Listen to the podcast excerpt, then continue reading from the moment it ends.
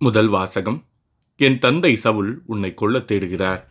Samuel முதல் நூலிலிருந்து வாசகம் அதிகாரம் பதினெட்டு இறைவசனங்கள் ஆறு முதல் ஒன்பது முடிய மற்றும் அதிகாரம் பத்தொன்பது இறைவசனங்கள் ஒன்று முதல் ஏழு முடிய. அந்நாள்களில் தாவீது பெலிஸ்தீனை கொன்ற பின் வீரர்கள் வீடு திரும்பிக் கொண்டிருந்தபோது இஸ்ரேலின் எல்லா நகர்களிலிருந்தும் பெண்கள் ஆடல் பாடலுடன் அரசர் சவுலை சந்திக்க வந்தனர். அவர்கள் கஞ்சிராக்களோடும் நரம்பிசை கருவிகளுடனும் மகிழ்ச்சி பாடல் எழுப்பினர். அப்பெண்கள் அப்படி ஆடி பாடுகையில் சவுல் ஆயிரம் பேரை கொன்றார் தாவிதோ பதினாயிரம் பேரை கொன்றார் என்று பாடினர். இந்த வார்த்தைகள் சவுலுக்கு அறவே பிடிக்கவில்லை.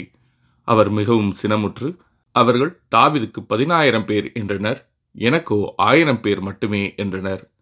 அவனுக்கு இன்னும் குறைவாக இருப்பது ஆட்சி ஒன்றுதான் என்று கூறினார். அன்று முதல் சவுல் தாவிதை பொறாமை கண் கொண்டு பார்க்கலானார். தாவிதை கொல்ல வேண்டுமென்று தன் மகன் யோனாத்தானிடமும் தம் அலுவலர் எல்லாரிடமும் சவுல் தெரிவித்தார். ஆனால் சவுலின் மகன் யோனாத்தான் தாவிதின் மீது மிகுதியான அன்பு கொண்டிருந்தார். ஆதலால் தாவிதை பார்த்து யோனாத்தான் என் தந்தை சவுல் உன்னை கொல்ல தேடுகிறார். ஆதலால் எச்சரிக்கையாயிரு. காலையிலேயே புறப்பட்டு மறைவான ஒரு இடத்திற்கு சென்று ஒளிந்து கொள். நீ வெளியில் இருக்கும் சமயத்தில் நான் என் தந்தையின் அருகில் இருந்து கொண்டு உன்னை பற்றி அவரிடம் பேச்சு கொடுப்பேன். அப்படி நான் அறிகிறதையெல்லாம் உனக்கு தெரிவிப்பேன் என்றார். யோனாதான் தாவிதை பற்றி தம் தந்தை சவுலிடம் நல்ல விதமாக பேசி அரசர் தம் அடியான் தாவிதின் பொருட்டு பாவம் செய்ய வேண்டாம். ஏனெனில் அவன் உமக்கு தீங்கு ஏதும் செய்ததில்லை. மேலும் அவனுடைய செயல்கள் உம் அரசில் மிகவும் பயனுடையவனாயிருந்தன.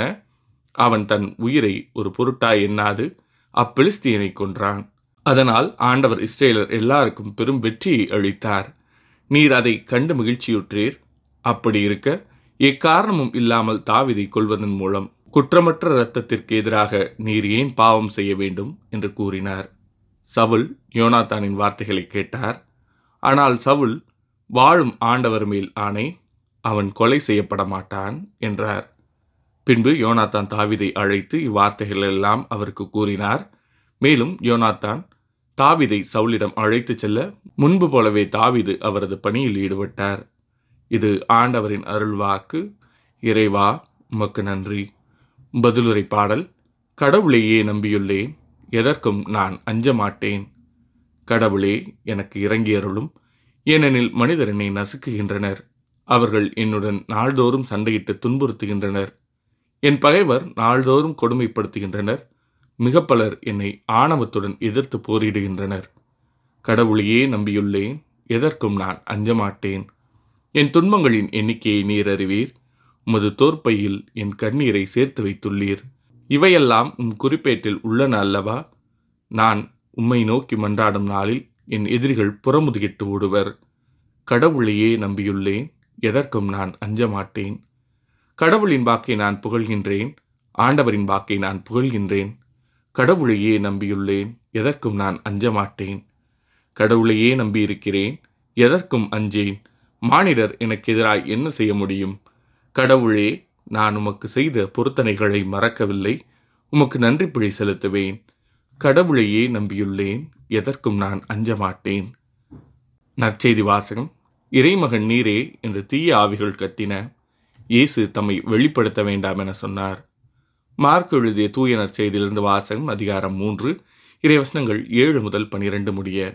அக்காலத்தில் இயேசு தொழுகை கூடத்திலிருந்து புறப்பட்டு தம் சீடருடன் கடலோரம் சென்றார். கலிலேயாவிலிருந்து பெருந்திரளான மக்கள் அவரை பின்தொடர்ந்தனர்.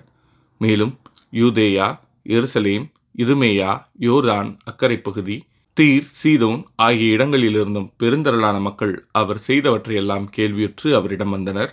மக்கள் கூட்டம் தம்மை நெருக்கிவிடாதவாறு தமக்காக படகு ஒன்றை முன்னேற்பாடாக வைக்குமாறு அவர் சீடருக்கு சொன்னார். ஏனெனில் பலரை அவர் குணமாக்கியதால் நோயுற்றோர் அனைவரும் அவரை தொட வேண்டுமென்று வந்து அவர் மீது விழுந்து கொண்டிருந்தனர். தீய ஆவிகளும் அவரை கண்டபோதே அவர் முன் விழுந்து இறைமகன் நீரே என்று கத்தின அவரோ தம்மை வெளிப்படுத்த வேண்டாம் என அவற்றிடம் மிக கண்டிப்பாய் சொன்னார். இது ஆண்டவரின் அருள்வாக்கு. கிறிஸ்துவே மக்கு புகழ்.